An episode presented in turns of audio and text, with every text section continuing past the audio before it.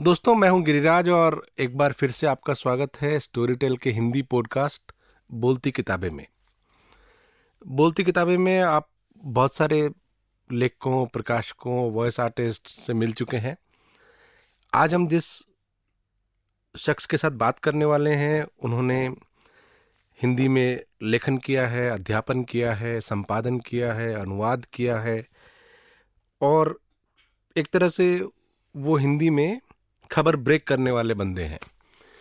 उनका जो ब्लॉग है, वो एक मैगजीन की तरह से रन होता है। जानकी पुल नाम है इसका। इसी नाम से उन्होंने बहुत पहले एक आइकॉनिक कहानी लिखी थी और इसी नाम से उनकी किताब आई थी। उसके बाद उन्होंने फिर एक कहानियों किताब लिखी गार्सिया मार्केस पर एक किताब लिखी।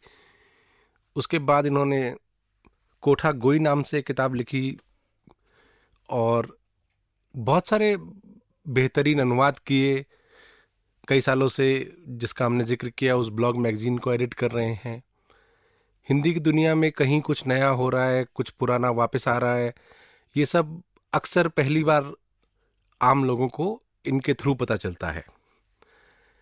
पिछले 20 साल की हिंदी सक्रियता, पिछले 20 साल की, बल्कि इस सदी की कह लीजिए, इस सदी की जो हिंदी सक्रियता है, वो शायद उसके सबसे प्रमुख प्लेयर और पहचान दोनों ही हैं। So welcome Prabhat Ranjan ji. बहुत बहुत बहुत धन्यवाद गिरिराज जी। कुछ ज़्यादा तो नहीं हो गया आपका इंट्रोडक्शन इंट्रोडक्शन बहुत ज़्यादा हो गया क्योंकि मैं तो कभी इस रूप में अपने आप को देखता ही नहीं हूँ। हिंदी में पढ़ाई की और फिर रोज़गार के लिए हिंदी की दुनिया में आया और तब से फिर इसी का होके रह गया। लेकिन आपने सब कुछ देखा है। आपने बैक एंड से चीज़ों को देखा है फ्रंट एंड से चीज़ों को देखा है। यूनिवर्सिटी के माहौल में देखा है अध्यापक के रूप में और उसके अलावा एक लेखक, संपादक, अनुवादक के रूप में पाठकों और उनके बीच में जाके भी देखा है। तो आपको क्या लगता है, पिछले 20 साल में हिंदी की दुनिया में क्या नई चीज़ें आई हैं, क्या ट्रेंड्स हैं आज के? देखिए, जब हम शुरू कर रहे थे 2000 ईस्वी के आसपास की बात है, जब महात्मा गांधी अंतर्राष्ट्रीय हिंदी विश्वविद्यालय, जो उस समय हिंदी की दुनिया की सबसे हैपनिंग चीज़ थी वहाँ से जुड़ा था और वहाँ की एक अंग्रेज़ी पत्रिका Hindi language discourse and writing का सहायक संपादक बना। फिर बहुवचन नाम की एक हिंदी पत्रिका थी जो उस उन दिनों बहुत प्रसिद्ध थी उससे जुड़ा। ये सारी पृष्ठभूमि मैं इसलिए बता रहा हूँ कि उस दौर में हिंदी का मतलब ही विश्वविद्यालय होता था। अगर आप आ, एक मिनट प्रभात जी मुझे थोड़ा सा आपको रोकना पड़ेगा क्योंकि जो हमारे सुनने वाले हैं जी। उनको हमें बताना चाहिए कि हिंदी को लेकर एक इंटरनेशनल यूनिवर्सिटी बनाने का आइडिया हाँ क्या था? और उस आइडिया का क्या हुआ? आज उस विश्वविद्यालय को बने हुए बीस पच्चीस साल हो गए हैं। हाँ उन्नीस सौ निन्यानवे में पहली बार उसके पहला पहली कुलपति की नियुक्ति हुई थी अशोक वाजपेयी बने थे। जी। और उस समय आइडिया ये था कि एक अंतर्राष्ट्रीय स्तर पर हिंदी को किस तरह से स्थापित किया जाए। एक रिप्रेजेंटेशन हो जिसमें दुनिया के 160 देशों में के विश्वविद्यालयों में हिंदी पढ़ाई जाती है। जी। तो उन तक एक ऐसा ऐसी चीज़ पहुँचे हिंदी इस देश के एक संस्था के माध्यम से उस विश्वविद्यालय का उस समय मकसद पढ़ाना हिंदी की डिग्री देना नहीं था। लेकिन दुर्भाग्य से आज वो डिग्री देने के काम में लगे और वो भी कोई हिंदुस्तान के अच्छे विश्वविद्यालयों में उसकी कहीं कोई गणना नहीं होती है। जैसा कि हिंदी की हिंदी की सारी संस्थाओं के साथ होता है सारी सरकारी संस्थाओं के साथ होता है वही उस संस्था के साथ भी हुआ। जब जब जैसी सरकार आई हम्म। वैसे लोग वहाँ नियुक्त किए गए और उस तरह से काम होते रहे हिंदी का काम कम हुआ। लेकिन जब ये शुरू हुआ तब बहुत एक्साइटमेंट रहा होगा। बहुत एक्साइटमेंट और हमें लगता था कि हम कोई ऐसा काम कर रहे हैं जो आने वाले समय में हम हिंदी को बदल कर रख देंगे। ऐसा मुझे लगता था मैं बहुत कम उम्र का था तीस साल से कम का था। पीयूष दैया थे ऐसे कुछ युवाओं को अशोक वाजपेयी ने वहाँ जोड़ा था जिनको लगता था कि हम हिंदी की दुनिया को बदल देंगे। तो वो एक पॉइंट था जब हिंदी विश्वविद्यालय खुल रहा था नई चीज़ें शुरू होने वाली थी एक तरह से हिंदी में। हाँ शुरू डिजिटल की आहट थी डिजिटल बस। की आहट थी इंटरनेट बहुत महँगा था विश्वविद्यालय में भी हमें इंटरनेट की सुविधा दी गई थी लेकिन जो अधिकारी होते थे हमारे उसको लॉक उसको लॉक करके रखते थे कि उस उपयोग कम हो क्योंकि महँगा था बहुत। और हिंदी जर्नलिज्म का क्या हाल था? बिकॉज़ मुझे ऐसा याद पड़ता है कि आपने अध्यापन में जाने से पहले कुछ समय वो भी किया है। हाँ मैं जन जनसत्ता जैसी पत्रिका जनसत्ता जैसे अखबार के साथ मैंने काम किया और मैं बरसों उसमें लिखता भी रहा। हिंदी जर्नलिज्म की भी वही हालत थी कि जो लोग विश्वविद्यालयों में नहीं जा पाते थे हिंदी का बहुत साफ़ साफ़ बंटवारा था कि जो अच्छे विद्यार्थी हिंदी के होते थे वो विश्वविद्यालयों में प्राध्यापक बनते थे या किसी भी स्तर पे जुड़ते थे और जो प्राध्यापक नहीं बन पाते थे वो अखबारों में नौकरी करते थे। तो अखबारों का दर्जा उस समय भी कोई हिंदी अखबारों का वैसा जलवा नहीं था जैसा आज दिखाई देता है मीडिया का। कि अखबारों में ये माना जाता था कि कम तनख्वाहों पे लोग नौकरी करते थे खादी का कुर्ता पहनते थे। तो फिर हिंदी के लेखक कौन लोग बनते थे? कुछ अध्यापक बन जाते थे कुछ पत्रकार। यही थे पत्रकार लेखक बनते थे तो उनकी ज़्यादा चर्चा होती थी क्योंकि उनके पास अंत में अध्यापक लेखक बनेगा तो कहाँ जाएगा छपने के लिए? पत्र पत्रिकाओं में जाएगा। जी।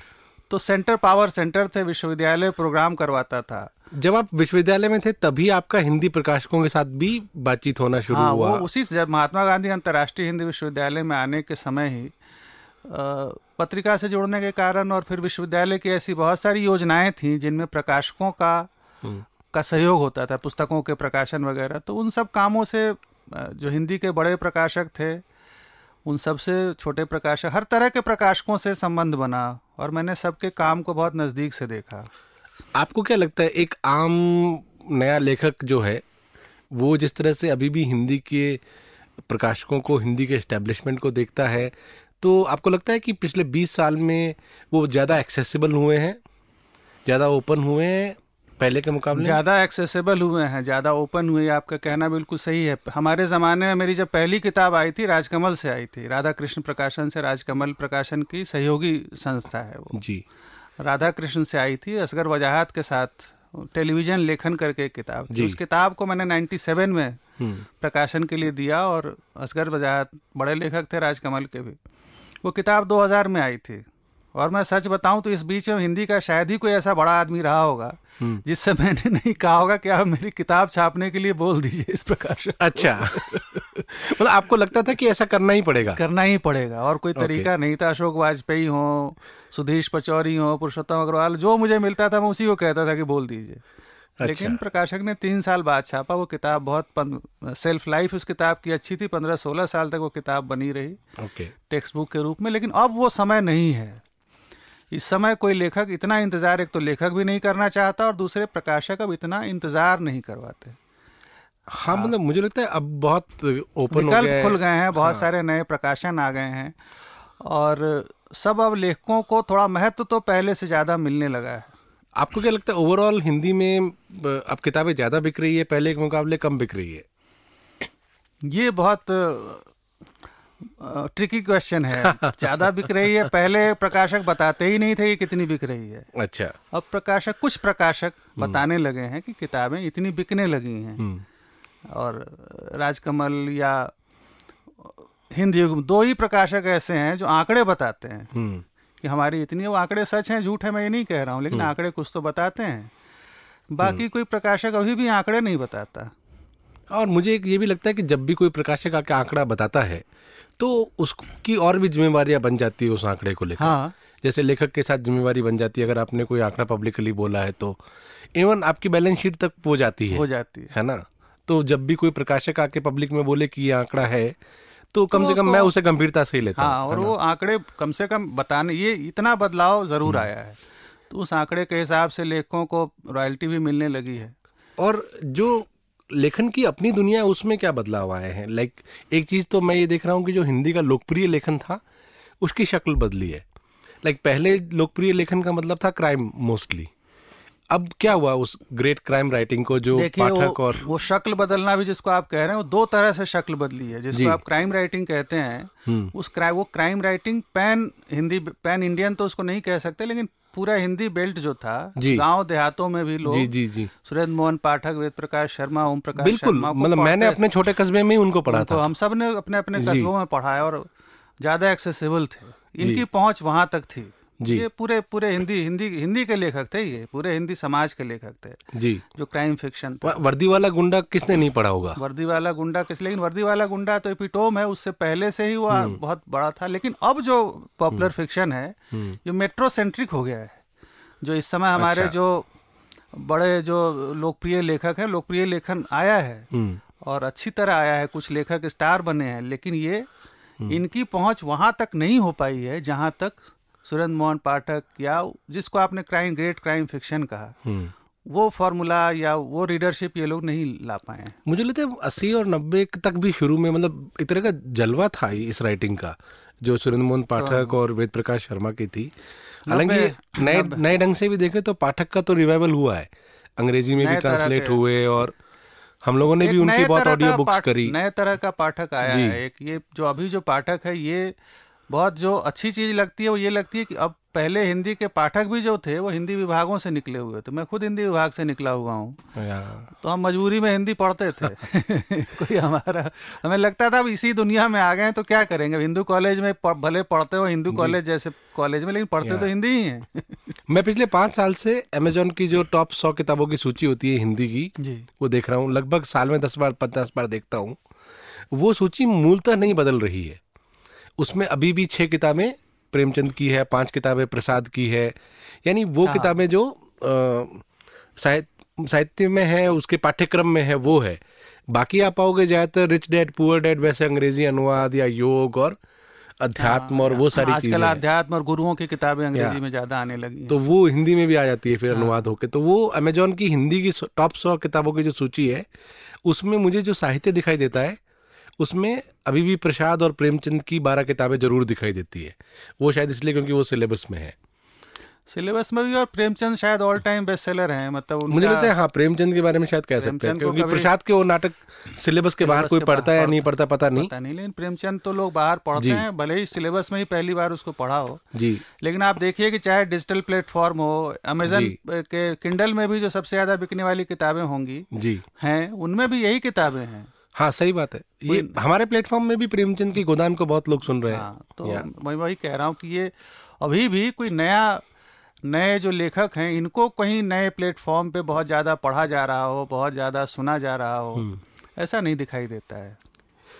लेकिन आपको ऐसा लगता है कि पॉपुलर का जो प्रेजेंस है वो बढ़ गई है पहले के मुकाबले में? मतलब खासकर पिछले पॉपुलर जो है पावर सेंटर हो गया है इस समय जो गंभीर लेखक है हाँ। पहले जो था हम मैं पॉपुलर लेखकों को एटीज़ के नाइन्टी जब से मैं दिल्ली आया एटी एट में हाँ। अगर मैं दिल्ली आया तो नाइनटी नाइन्टी वन से मैं हाँ। वेद प्रकाश शर्मा मेरठ में रहते थे भले ही लेकिन मैं वेद प्रकाश शर्मा सुरेंद्र मोहन पाठक जैसे लेखकों के संपर्क में आ गया था जी आपका पीएचडी का काम भी मन, मनोज श्याम जोशी पे था जोशी पे था लेकिन जो बीच के लेखक थे बीच के लेखक थे हाँ। और टेलीविज़न के उनसे आकर्षण भी मेरा इसीलिए हुआ था कि वो टेलीविज़न के बहुत बड़े राइटर थे सीरियल्स लिखा करते जी।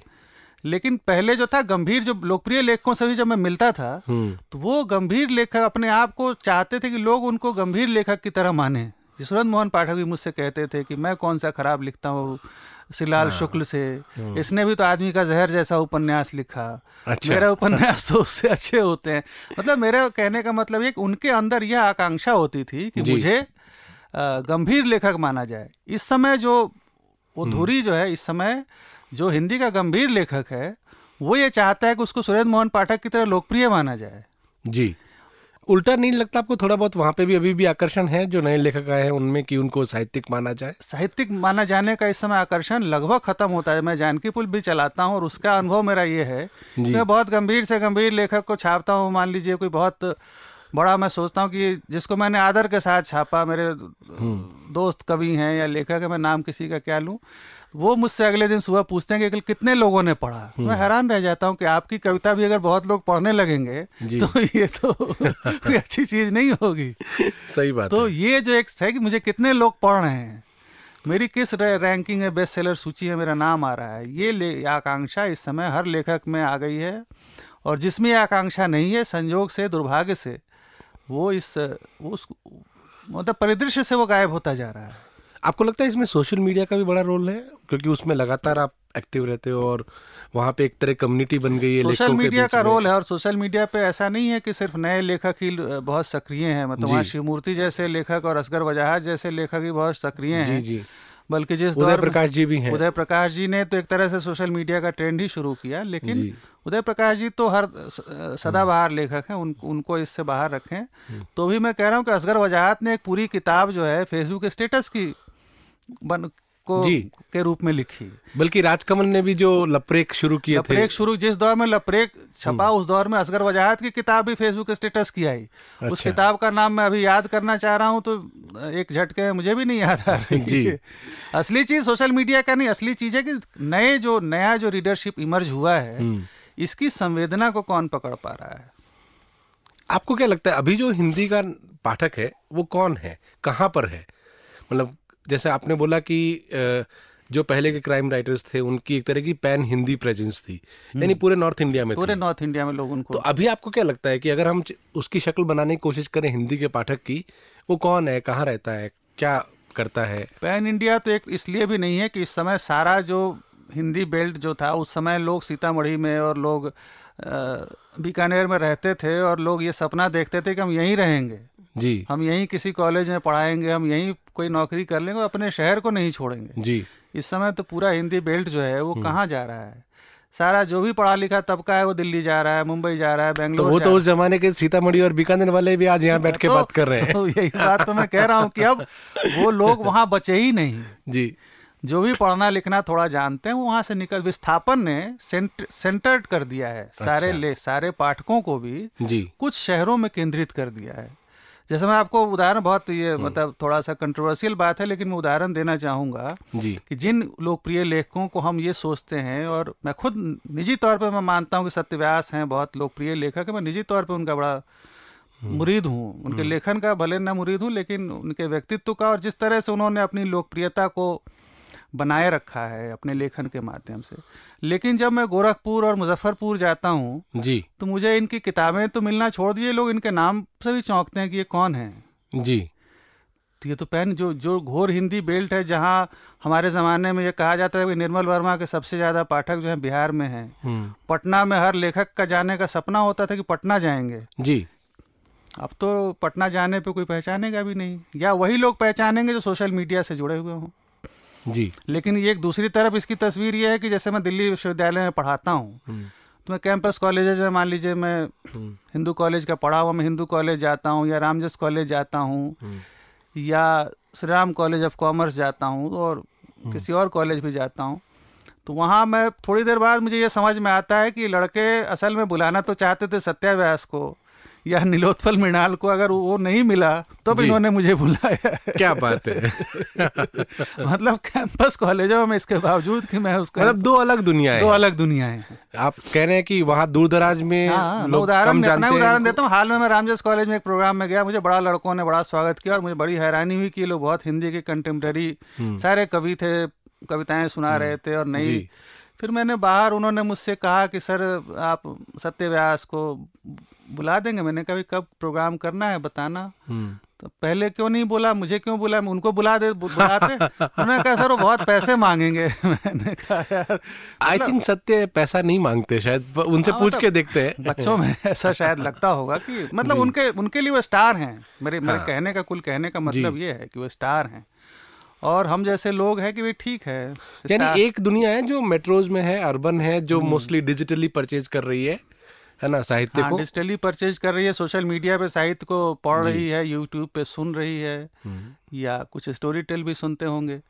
तो ये एक पूरी नई दुनिया इमर्ज हुई और यही हिंदी की इस समय मुख्य धारा है। अब ये बताइए कि जो ये ये भी पहली बार हो रहा है कि हिंदी की अपनी बेस्ट सेलर लिस्ट आ रही है और उसने भी काफ़ी विवाद खड़े किए हिंदी की दुनिया में। आपको क्या लगता है वो एक सही दिशा में जा रही चीज़ है? नहीं उससे देखिए एक जो मैं उस बेस्ट सेलर सूची में बतौर लेखक भले नहीं आ पाया लेकिन बतौर अनुवादक मैं दो सूचियों में आया हूँ। अच्छा। और उसका मैंने ये देखा कि मुझे देश के अलग अलग शहरों से जी। फ़ोन आने लगते हैं जिनके पास फ़ोन नंबर होते होंगे या जो लोग फेसबुक मुझे ढूंढते हैं मैसेज करने लगते हैं। जी। तो इससे एक चीज़ तो पता चलती है कि इनकी रीच है। हाँ, क्योंकि सूची में आने तो से अखबार है इसलिए- अखबार है तो सूची पहुँचती है। और ज़ाहिर है कि कुछ किताबों का चयन होता है तो उन उन लेखकों का नाम पहुँचता है। जी। तो एक रीडरशिप बनती है अच्छी चीज़ है लेकिन यानी एक तरह से आप जो बोल रहे थे कि गोरखपुर और वहाँ तक ये लोग पहुँचेंगे उस पहुँचेंगे तरह से। लेकिन वहाँ की किताब की दुकानों में पहुँच जाए तब इसकी मैं उपलब्धि मानूँगा। इससे मुझे ये समझ में आता है कि क्या आपको लगता है कि हिंदी में अब बुक सेलिंग जो है अभी भी कुछ बची है कि लगभग गई?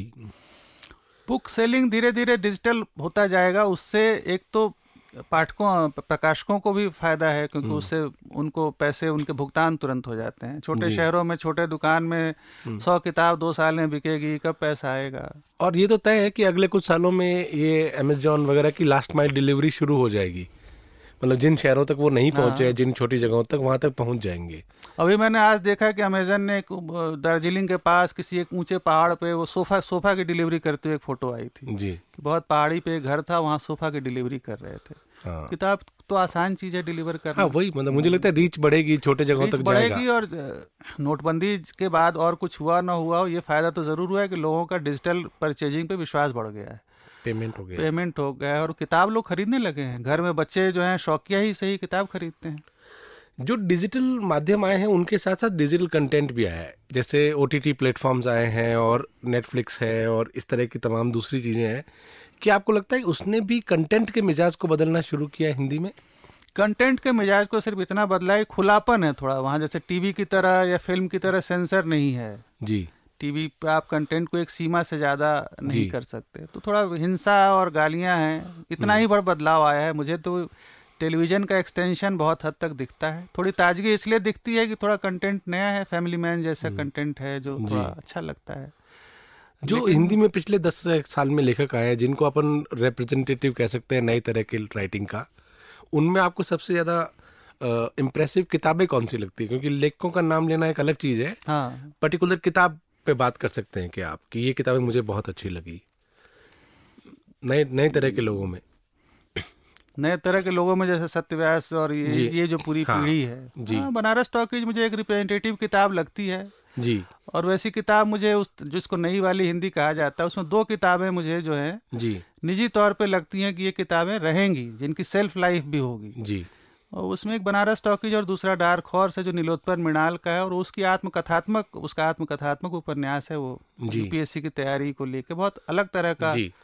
कंटेंट था। बल्कि मुझे लगता है नीलोत्पल ने जो उनका दूसरा नावल जो आया है औघड़ उसमें भी रूरल इंडिया की कहानी कहने की कोशिश रूरल की इंडिया की कहानी कहने की कोशिश की और मैंने ये निजी तौर पे ये देखा है क्योंकि मैं खुद मुजफ्फरपुर का रहने वाला हूँ और मेरा कनेक्ट बहुत है अपने हिंदी बेल्ट से छोटे शहरों से और वहाँ। जी तो मैंने देखा है लोग निरोत्पन मृणाल को जो लोग एक उस तरह से अगर वो लेखक लिखता रह गया जी।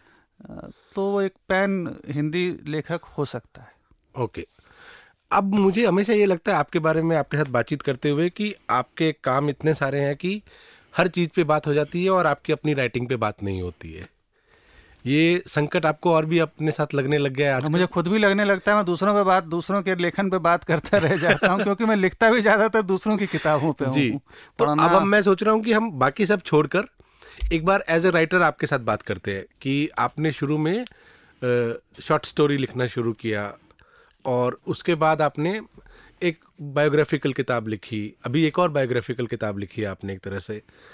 हालाँकि पालतू बोहेमियन जो जोशी जी पर आपने लिखी है उसको उस तरह से बायोग्राफिकल Biographical नहीं कह सकते मैं मायर है। मैमायर ज़्यादा है वो। लेकिन मार्केज वाली किताब हाँ। जो है वो तो मैंने आपके कारण लिखी थी मार्केज वाली किताब और तब मैंने नहीं सोचा था लेकिन उस किताब को ही मैं अब देखता हूँ कि इस साल ही मैंने देखा कुछ बड़े लोगों ने कुछ हिंदी के विद्वानों ने उस पर लिखा है।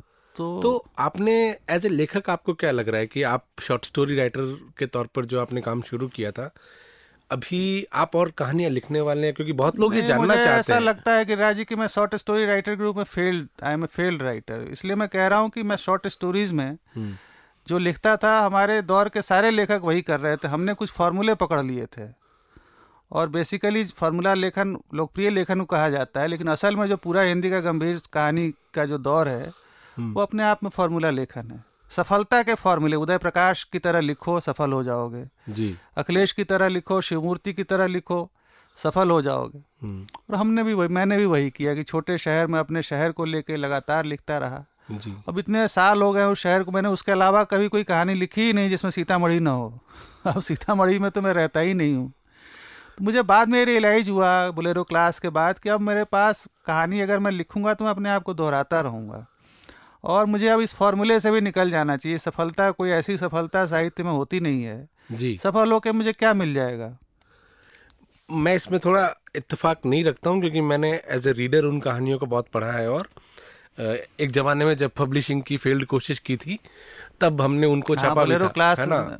तो मुझे ऐसा लगता है कि जो सीतामढ़ी वाली जो कहानियाँ हैं उन सबको मुझे वो कुछ कुछ वैसा लगता है जैसे आर के नारायण की दुनिया है आपने लिखा भी है और मैं इसके लिए बड़ा आभारी हूँ लेकिन मुझे बतौर लेखक ये लगने लगा कि मुझे इससे आगे निकलना चाहिए। तभी मैंने कोठा को ही लिखी। मुझे लगा कि ये कहानियाँ जो कल को कहीं वो भी सीता मुजफ्फरपुर सीतामढ़ी की कहानियाँ हैं। जी।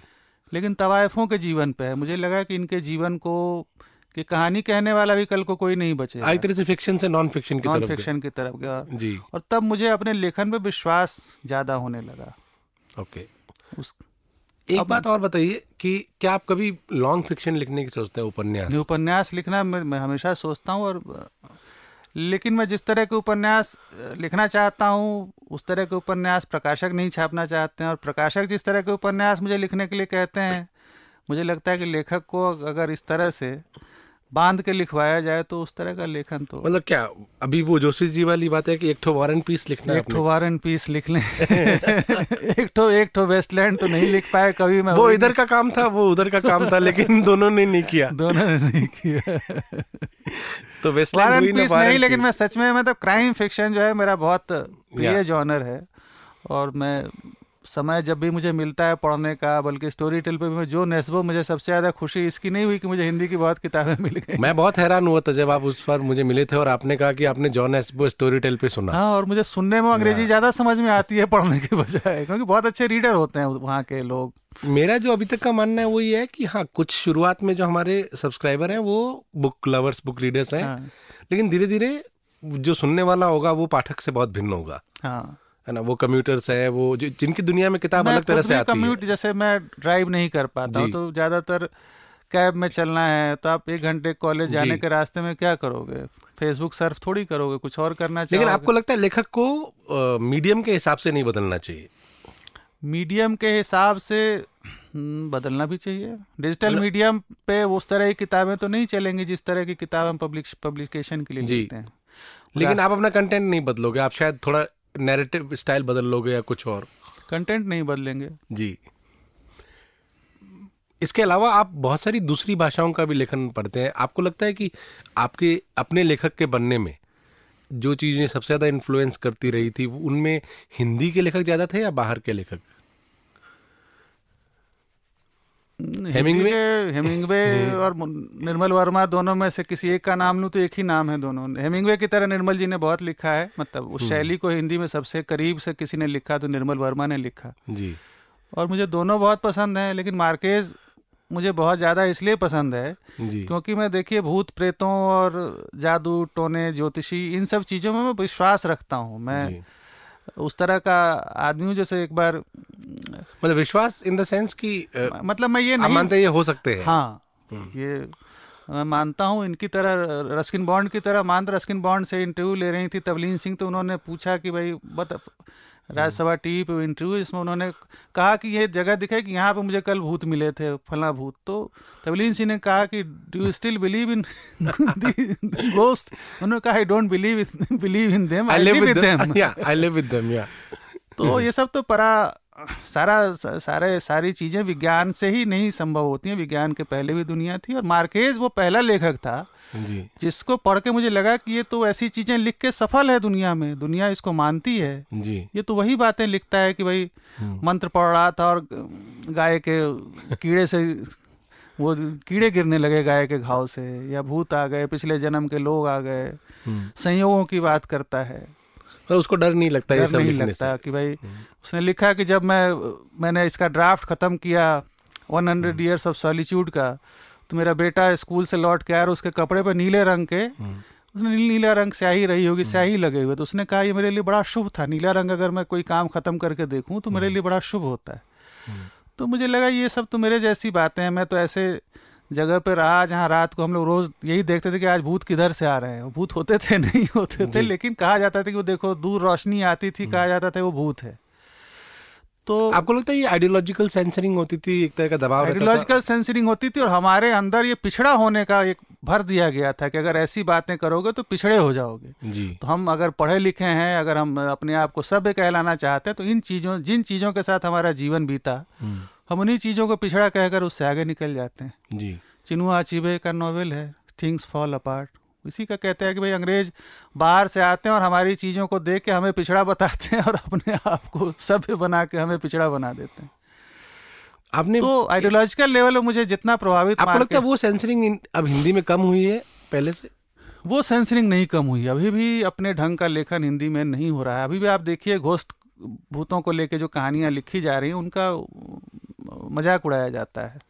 अभी रिसेंटली भूत खेला टाइम्स नाम से किताब आई गीता श्री भूत की। खिला आई गीता श्री की आई जयंती रंगनाथन की भी एक भूत पे किताब आई। लेकिन इनको हिंदी में ठीक से लिया नहीं गया। और लोगों उनको एक जॉनर की तरह नहीं जॉनर की तरह हिंदी में नहीं लिया जाता हिंदी में इनको रिजेक्ट कर दिया जाता है। आपने कहा कि पहले जो गंभीर था वो पावरफुल था वो सेंटर था। और मेरे ख्याल से उसमें उसकी ग्रेविटी आइडियोलॉजिकल थी आइडियोलॉजिकल थी। है ना? लेकिन अब जैसे अब उसकी ग्रेविटी अगर कम हुई है लेकिन आपको लगता है अभी भी वो आइडियोलॉजिकल या मॉरल सेंसरिंग है? आप ये लिख के हिंदी लेखक हो सकते हो ये लिख के नहीं, नहीं हो सकता। हो। तो अभी भी आप जो लोग लोकप्रिय लेखन है जी। प्रेम कहानियाँ विश्वविद्यालय की कैंपस कहानियाँ उनमें इस तरह का जोखिम नहीं है। जी। कोई भूत पे लिख के कोई ऐसी ऐसे अनुभवों को लेके लिख के या। जैसे स्वदेश दीपक ने एक जमाने में अश्वारोही जैसी कहानी लिखी थी जो भूत की कहानी है और बड़ा भूत आ जाता है उसमें। एक ये भी है कि देश का भी जो आइडियोलॉजिकल लैंडस्केप है वो चेंज हुआ है। तो आपको लगता है कि दूसरी तरह की आइडियोलॉजी के जो लेखक है अब उनके लिए ज़्यादा जगह बन रही है हिंदी में? दूसरी तरह के मतलब लेफ़्ट से राइट की तरफ़ शिफ्ट शिफ्ट हुआ है थोड़ा। शिफ्ट तो राइट की तरफ़ लेकिन राइट के पास लेखक कहाँ हैं? इस समय जो लेखक हिंदी में केंद्र में है वो उनकी कोई आइडियोलॉजी नहीं है। उनकी आइडियोलॉजी सिर्फ़ मार्केट है। ये तो अच्छी बात कही आपने मतलब इसमें काफ़ी वो काफ़ी कौन- नहीं है वो मार्केट है। मतलब वो आइडियोलॉजी नहीं है आज हर लेखक जो है नया लेखक जो है गिरिराज जी वो मिलता है और वो कहता है कि उसकी किताब के फ़िल्म राइट बिक गए। हम्म, उसकी किताब को इतने ऑडियो राइट के इतने पैसे मिल गए। तो इतना सोच समझ के अगर आप कोई लेखन करेगा जी। तो क्या लेखन करेगा? आप पहले से सोचोगे कि मेरी कहानी है फ़िल्म बने तो आप फ़िल्म लिखना चाहोगे ना? उपन्यास तो आप लिखना नहीं चाहेंगे। प्रोजेक्ट की तरह से प्रोजेक्ट की तरह लेंगे। उपन्यास तो मन के मुक्त मुक्त मुक्त मुक्तावस्था है। मुक्त सारी विधाएँ सारी विधाएँ उसी में होती हैं। हृदय की मुक्तावस्था। हृदय की मुक्तावस्था है जिसको लोग अब मार्ग बाज़ार मार्क- बाज़ार बाज़ार से बहुत चल रहा है। बाज़ार की मुक्तावस्था हो गई है। ये मेरे ख्याल से बहुत डिफाइनिंग और कंट्रोवर्शियल कमेंट हो सकता है कि मार्केट जो है वो दिल पे कब्जा कर चुका है। और डिक्टेट कर रहा है। ये और डिक्टेट कर रहा है। लेकिन बहुत सारे लोग इससे सहमत भी होंगे बिकॉज़ लगातार हम इन बहसें सुनते रहते हैं। मुझे मेरा अपना पर्सनल मैं नहीं, आपको रोकना चाहूँगा मैं इसी से जुड़ा एक बड़ा अच्छा संस्मरण सुनाता हूँ बताइए, बताइए, हाँ। कि अभी हाल में ये वर्ड टू स्क्रीन एक होता है मुंबई में इवेंट मा, मामी मामी फ़िल्म फेस्टिवल में इवेंट होता है। जी। तो मुझे एक युवा लेखक ने मतलब मेरे बड़े बड़े अच्छे मित्र हैं जी। महिला मित्र हैं उन्होंने मुझे फ़ोन किया और कहा कि अरे आपके प्रकाशक ने पालतू बोहेमियन हम्म। को यहाँ नहीं रखा। तो मैंने कहा कि वो सब तो ठीक है लेकिन पालतू बोहेमियन तो संस्मरण की किताब है उसमें फ़िल्म कैसे वहाँ वहाँ कैसे बने? कहने का मतलब है कि आप जो भी लिखें जी। उस पर फ़िल्म बन सकती है कि नहीं यही पैमाना हो गया है। सही बात है। और जबकि हम लोग जिस जमाने में लिख रहे थे मैंने खुद देखा था दो बड़े लेखकों को जी। फ़िल्म की दुनिया छोड़ के और सफल दुनिया कोई कमलेश्वर और मनोहर श्याम जोशी कोई असफल लेखक अपने जीवन में फ़िल्मों में भी नहीं रहे। सौ फ़िल्में कमलेश्वर ने लिखी जी। और कमलेश्वर ने एक दिन सब छोड़ दिया कहा कि यार मैं मैं अब साहित्य ही लिखना चाहता हूँ। जी। और साहित्य में जिसमें कुछ नहीं मिलता था कोई ना पैसा मिलता था वो लिखते रहे कितने पाकिस्तान लिखा। जी बल्कि आपने तो गार्सिया मार्केस पे किताब लिखी है उन्होंने ज़िंदगी भर वो, वो इसके विरोध रहे विरोधी रहे कि भाई हंड्रेड इयर्स ऑफ़ सॉलिट्यूड पे कभी फ़िल्म न बने। अब शायद सीरीज़ बन रही। है वेब सीरीज़ उनके मरने के कुछ साल बाद बिक गया। मुझे लगता है कोई न कोई ऐसी किताब रह जानी चाहिए जो वर्जिन रहे हमारे हाँ। लिए जो मतलब सिर्फ़ एज टेक्स्ट अवेलेबल हो। पोस्ट मॉडर्निज्म कहता है कि अपनी विधा के लिए वो श्रेष्ठ हो दूसरी विधा में जिसका रूपांतरण न हो पाए वही तो श्रेष्ठ है अगर कोई ऐसी ऐसा उपन्यास है जिसको किसी भी तरह से जी। किसी और विधा में रूपांतरित न किया जा सकता हो। क्योंकि पिछले कुछ समय मैंने देखा कि मतलब जो असंभव टाइप की किताबें थी ना उनपे भी कुछ ना कुछ होने लग कुछ गया न है। कुछ होने लग गया जॉयस के यूलिसिस पे भी हाँ। अटेम्प्ट हो गए हैं और love in the time of cholera पे भी फ़िल्म बनी जो। बहुत अच्छी नहीं प्रेम कहानी बना दिया उसको। वो वो सारा कॉन्टेक्स्ट हाँ, मिस तो मल्टी लेयर्ड किताब को आप एक लेयर को पकड़ के क्या कर सकते हैं उसमें? आपको क्या लगता है अब आने वाले पाँच सालों में हिंदी में क्या नई चीज़ें होने वाली है? कुछ और बदलेगा या हिंदी में देखिए जो के लिए स्टेबल है हम? जो मैं अपनी तरफ़ से देख रहा हूँ कि प्रिंट का बहुत हल्ला ज़रूर है लेकिन पढ़ने का जो कल्चर है वो मैं बढ़ता हुआ नहीं देख रहा हूँ। इसका एक उदाहरण आप किंडल को देख सकते हैं ई बुक फॉर्मेट को देख सकते हैं। जी। हम ये कहें कि भाई अमेरिका में ई बुक फॉर्मेट नहीं चला या यूरोपीय देशों में ई बुक फॉर्मेट से लोग वापस प्रिंट की तरफ़ आ रहे हैं। हमारे यहाँ तो हम जा ही नहीं पाए उस फॉर्मेट में। हम उस सीढ़ी तक ही नहीं गए। वो अपने आप में ये बताता है कि डिजिटल में लोग हम्म, पढ़ने से ज़्यादा सुनने की तरफ़ जाएँगे। हमारे लिए अच्छी बात है यूट्यूब पे मेरा अपना जो रिसर्च है और हिंदी के कंटेंट यूट्यूब पे बहुत कम है। लेकिन जो भी कंटेंट है वो सुने बहुत जा रहे हैं। चाहे शायरी सुनी जा रही हो चाहे हिंदी कविता से कविताएँ सुनी जा रही हो। लेकिन सुनने का जो अ, सुनने का जो मैंने कुछ ऐसे वो बढ़ा है। मतलब ये मिलेनियल टाइप के जो पोइट्री चैनल्स है अनिरेज पोइट्री वगैरह उनके मिलियंस में सब्सक्राइबर है। हिंदी का ही मोस्टली कंटेंट है वहाँ पे। अच्छा। हाँ हाँ। तो उस तरह के और भी जैसे लोग निजी तौर पे भी या जी। जितने कंटेंट है या फिर आप शायरी और मुशायरों और ये सब देखें ना उनके उनके सुनने वालों की तादाद अचानक लाखों लाखों में क्यों हो गई है? तो आपका कहना है जॉन एलिया का अगर फिनोमिना आया है तो पढ़ने से नहीं आया है? माफ़ कीजिएगा उसकी जितनी किताबें हिंदी में उपलब्ध हैं उस वो उसकी रिप्रेजेंटेटिव शायरी नहीं है। हम्म, उसकी रिप्रेजेंटेटिव शायरी आप यूट्यूब पे ही सुन सकते हैं। ठीक बात है।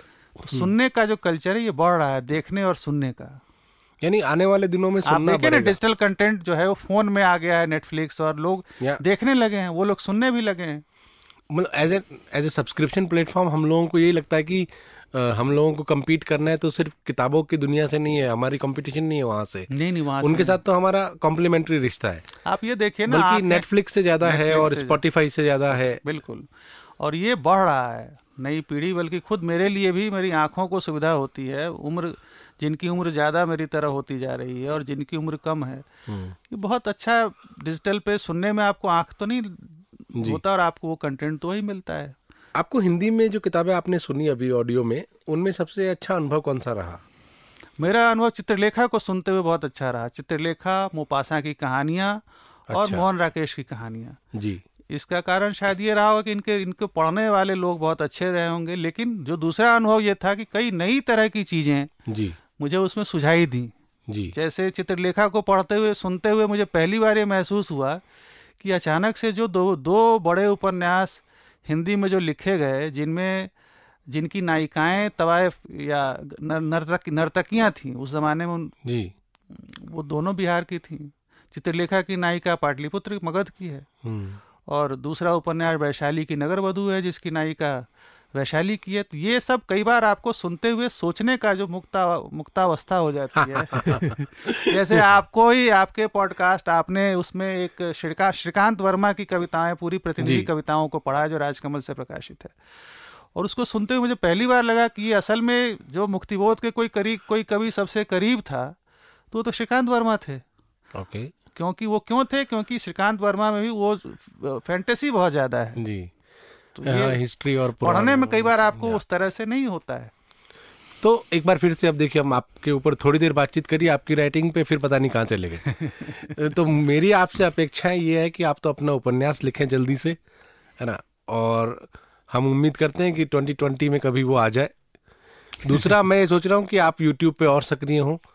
हिंदी में एक अच्छा बुक ट्यूबर अभी भी नहीं है जिसकी बड़ी मैं भी पहचान चाहता हूँ क्योंकि मैं जो किताबों बहुत पढ़ता हूँ एक तो इस, इसका कारण एक तो ये है कि मुझे सारे लोग बहुत सारे लोग किताबें भेज देते हैं। जी। तो उसके एक नैतिक दबाव में मैं पढ़ लेता हूँ पढ़ के फिर कभी ब्लॉग पे कभी फेसबुक पे लिखता हूँ मैं खुद सोचता हूँ कि उसको पढ़ा जाए ज़्यादा आसान है मेरे लिए टाइप करने से ही बच जाऊँगा। हाँ वही मतलब मैं सोच रहा हूँ कि आने वाले दिनों में आप यूट्यूब पे सक्रिय होंगे और अपना उपन्यास अगले साल तक हाँ, हमें दे देंगे। है कि मैं अपराध कथा को लेके और बहुत सीरियस हूँ मुझे लगता है कि ये अपराध बहुत ज़्यादा बढ़ा है। जिस दौर में अपराध कम थे कभी इस पे आपने सोचा है कि जिस दौर में अपराध भारत में उतना नहीं होता था जी। सबसे ज़्यादा अपराध कथाएँ उसी दौर में लिखी गई। ये आपने बहुत सही बात कही क्योंकि स्टोरी टेल जैसे स्वीडन का है तो वहाँ पे बहुत ज़्यादा क्राइम राइटिंग है।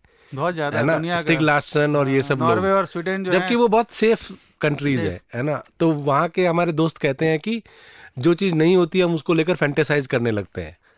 इंडिया में ये हो रहा है कि जब क्राइम नहीं था तो बहुत क्राइम राइटिंग था। पिछले दस सालों में इंडिया में क्राइम का स्केल और उसके तरीके इतने बढ़े हैं कि क्राइम राइटिंग गायब हो गई। गायब हो गई। लोग अखबारों में पढ़ने में ज़्यादा पति पत्नी अखबार जो है वो क्राइम राइटिंग हो गए। प्रेमी प्रेमिका को मार रहा है प्रेमिका जी। प्रेमी को मार न्यूज़ जो है वो क्राइम राइटिंग की जगह ले ली है उसने। शुक्रिया प्रभात जी बहुत बहुत शुक्रिया और उम्मीद है कि ये दोनों काम आप जल्दी करेंगे। बहुत बहुत धन्यवाद गिरिराज जी दोस्तों प्रभात रंजन की दो किताबें स्टोरी टेल पर आप सुन सकते हैं। जब हम इसको पोस्ट करेंगे पॉडकास्ट को तो मैं आपको साथ में उसके लिंक दूँगा। लेकिन मैं ये ज़रूर चाहूँगा कि अगर वो लिंक आप न भी देखें तो जाके खुद सर्च करें और उनको ढूंढ कर स्टोरी टेल पर पढ़ें। उनकी दो किताबें स्टोरी टेल पर अवेलेबल है। शुक्रिया। सुनते रहिए, बोलती किताबें।